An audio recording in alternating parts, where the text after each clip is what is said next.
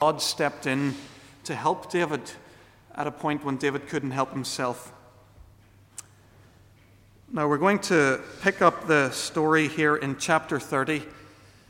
If you were here last week, you'll remember at the end of the, the passage that David had been caught in a very difficult situation where he was going to be forced to go into war with the Philistines among whom he'd been living. But God miraculously saved him from that situation. And we're going to pick up a story now as David and his men return home to Ziklag, their hometown. Beginning to read at verse 1. David and his men reached Ziklag on the third day. Now the Amalekites had raided the Negev and Ziklag. They had attacked Ziklag and burned it, and had taken captive the women and all who were in it, both young and old. They had killed none of them, but had carried them off as they went on their way. When David and his men came to Ziklag, they found it destroyed by fire, and their wives and sons and daughters taken captive. So David and his men wept aloud until they had no strength left to weep. David's two wives had been captured Ahinoam of Jezreel and Abigail, the wife of the widow of Nabal of Carmel.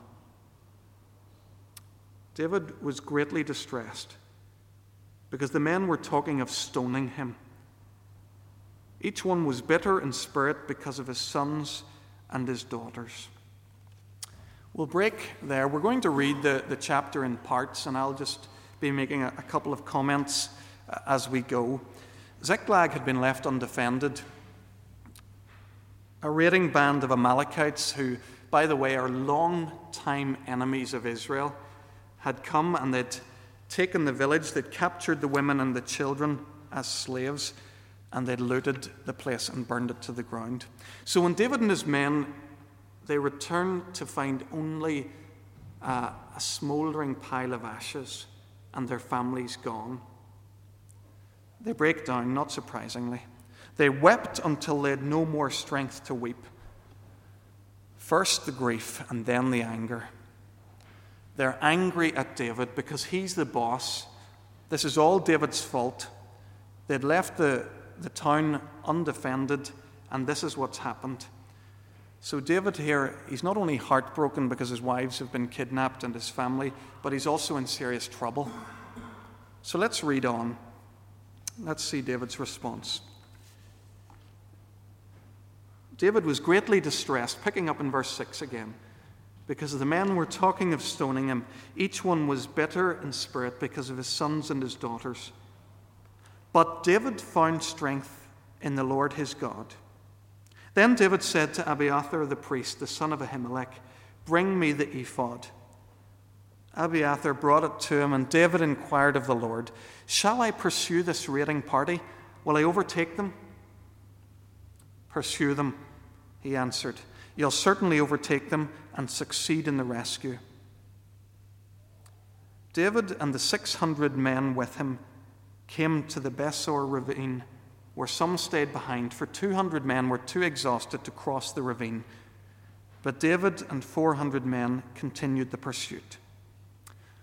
I hope you've, you've been encouraged as we've been looking at these chapters from 1 Samuel uh, these last months. I keep stressing to you what it is that we're trying to do as we read God's Word together. We've been trying to get a feel for what God's Word says about David.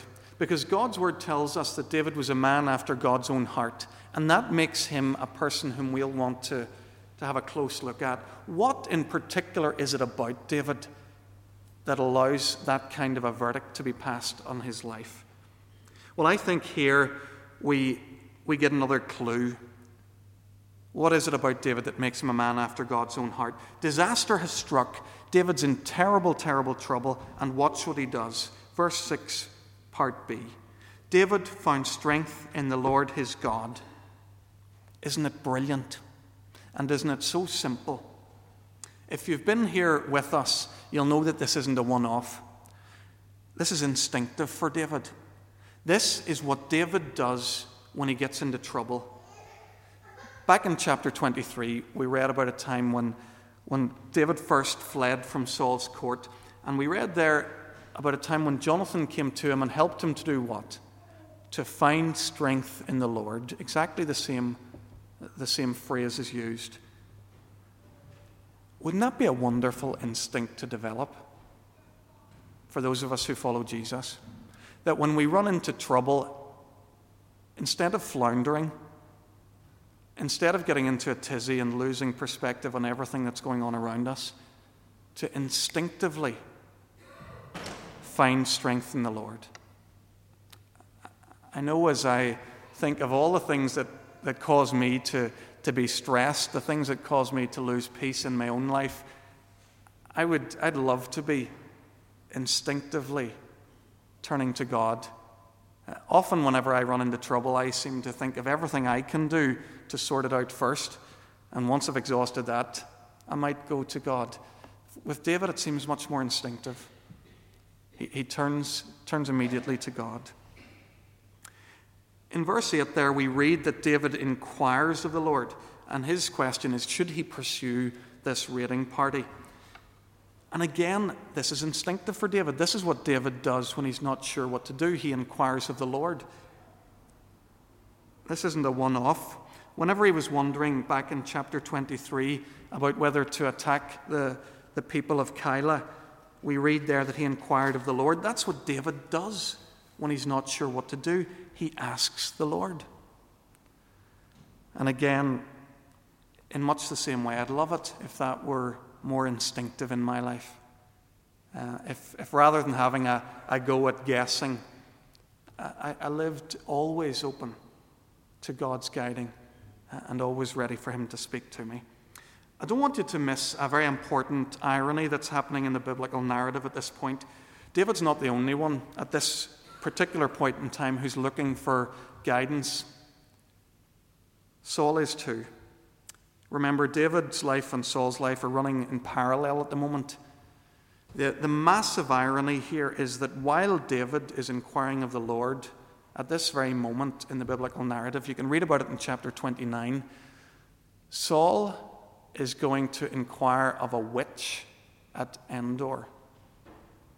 This is Saul the Lord's anointed, who began his kingship in Israel with such a, a glowing period. And I, I think it's no mistake here that in the biblical narrative, these two are being contrasted. David inquiring of God, Saul off running after a witch, hoping that she'll tell him the things that he wants to hear. Well, under under God's guidance, David and his 600 men have set off on pursuit. And by the way, they've already marched about 75 miles from where they left the, the Philistine troops to come home to Ziklag. They probably did that as quickly as they could to get home. So they were probably exhausted when they arrived and then discovered that their, their town had been burnt to the ground. From there to, to this place, Besor, is another 15 miles. So they, they've got about 90 miles under their belts in the last few days. So it's understandable that in verse 10 that we read a couple of hundred of them drop out. Now David continues his pursuit with the other 400 men. So let's pick up in verse 11. The 400 and David set off. They found an Egyptian in a field and brought him to David. They gave him water to drink and food to eat part of a cake of pressed figs and two cakes of raisins. He ate and was revived, for he hadn't eaten any food or drunk any water for three days and three nights. David asked him, To whom do you belong? Where do you come from? He said, I'm an Egyptian, the slave of an Amalekite. My master abandoned me when I became ill three days ago. We raided the Negev of the Kerethites and territory belonging to Judah and the Negev of Caleb. And we burned Ziklag. David asked him, Can you lead me down to this raiding party? He answered, Swear to me before God that you will not kill me or hand me over to my master, and I'll take you down to them. He led David down and there they were, scattered over the countryside, eating, drinking, and reveling because of the great amount of plunder they'd taken from the land of the Philistines and from Judah. David fought them from dusk until the evening of the next day, and none of them got away, except 400 young men who rode off on camels and fled. David recovered everything the Amalekites had taken, including his two wives. Nothing was missing. Young or old, boy or girl, plunder or anything else they had taken. David brought everything back. He took all the flocks and herds, and his men drove them ahead of the other livestock, saying, This is David's plunder. It's interesting here when David and his men meet this Egyptian. I wouldn't want to be in the shoes of this Egyptian with 400 Israelites. Egyptians and Israelites have a bit of history between them. If you're an Egyptian, you don't really want to bump into 400 Israelites on the warpath. But the interesting thing here is how, how David treats this man. He's obviously on death's door with starvation and dehydration, but David's men feed him. And that's, that's entirely unexpected, really. Remember, they're in a hurry to recover their families and their property, and yet they take time to, to care for this man and his needs. It's, a, it's really an unexpected act of generosity in the middle of a very, a very hard environment and a, a, very crucial time for David. We've just read this story very quickly about how David gave, God gave David victory over the Amalekites and how everything was returned to him. It's very clear in the, in the passage that, that that is important. Absolutely everything is returned to them, nothing has gone missing. Not long ago, these men, don't forget, were ready to stone David. They were grieving their families, they were ready to stone David, and now they're celebrating and, and shouting to David's praise. This is David's plunder. Sounds like a good place to end the story because everything that was wrong at the start has now been resolved. But that's not where the story ends. The climax to this story comes when we discover what happened to the other 200 men, the 200 who are back at Besor Ravine. Let's read verses 21 and 22. David came to the 200 men who had been too exhausted to follow him and who were left behind at Besor Ravine. They came out to meet David and the people with him. As David and his men approached, he greeted them. But all the evil men and the troublemakers among David's followers said, Because they didn't go with us, they will not share in the plunder that we have recovered. However, each man may take his wife and his children and go. You could hardly blame these guys. You could hardly blame these hecklers. Fair's fair, after all. What they're suggesting sounds pretty reasonable to me. Those who had won the battle, those who had risked life and limb, they are the ones who should enjoy the, the booty. The other 200 don't deserve anything. They've been too weak, they dropped out in the middle of this pursuit.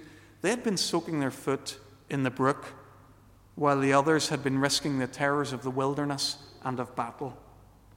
Of course, they weren't entitled to any share of the goodies. David saw it differently. And picking up in verse 23, we see how he deals with this situation. David replied, No, my brothers. You must not do that with what the Lord has given us. He's protected us and handed over to us forces that came against us. Who will listen to what you say? The share of the man who stayed with the supplies is to be the same as that of him who went down to battle. All shall share alike. David made this a statute and ordinance for Israel from that day to this. Not for the first time in this story, we see David acting out of generosity. David wants all the men to share in the success. He, he, recognizes the important part that's been played by those who stayed with the supplies at Besor Brook. What is it about David that allows him to be generous? Why can he do this? Well, it's because he's aware of God. It's because David is a man after God's own heart. Look at verse 23. David knows that everything that they have received is from God. It's God who's brought them the success. God has brought them this sick Egyptian to guide them. Otherwise, they could still be looking for the Amalekites today. God has ensured that the Amalekites were complacent and undefended. Otherwise, David's small band would have had no chance against them. God protected the women and the children so that all were returned safe. All of these things are blessings from God.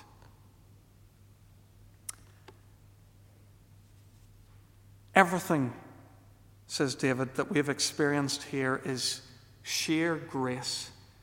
So, not one of us has earned it more than any other. It's all of God's goodness. And that's why David said, let's, let's share this.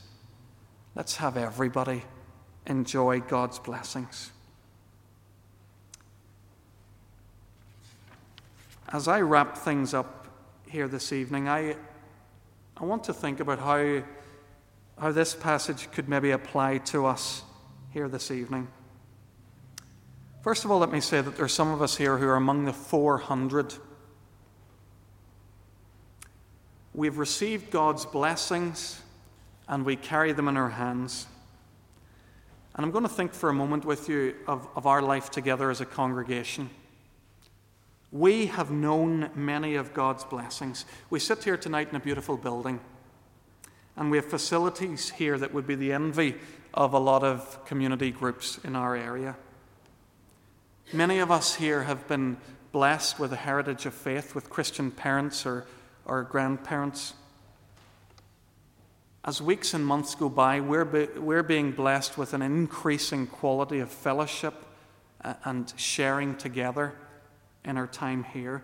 To us, a passage like this asks an important question how do we deal with the blessings that God gives to us?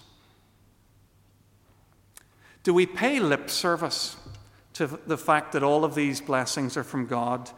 Do we say, oh, yes, it's all from God and, and he's, he's good to us?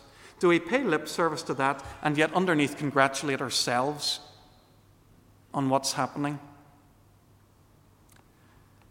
Do we cling on to every good thing that God gives to us as though we deserve them and as though they're ours by right?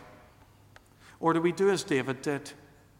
Do we look for those who don't yet have the blessing? And do we approach them with open hands and say, This is for you too? We no more deserve this than you do. God has blessed us. This is for you.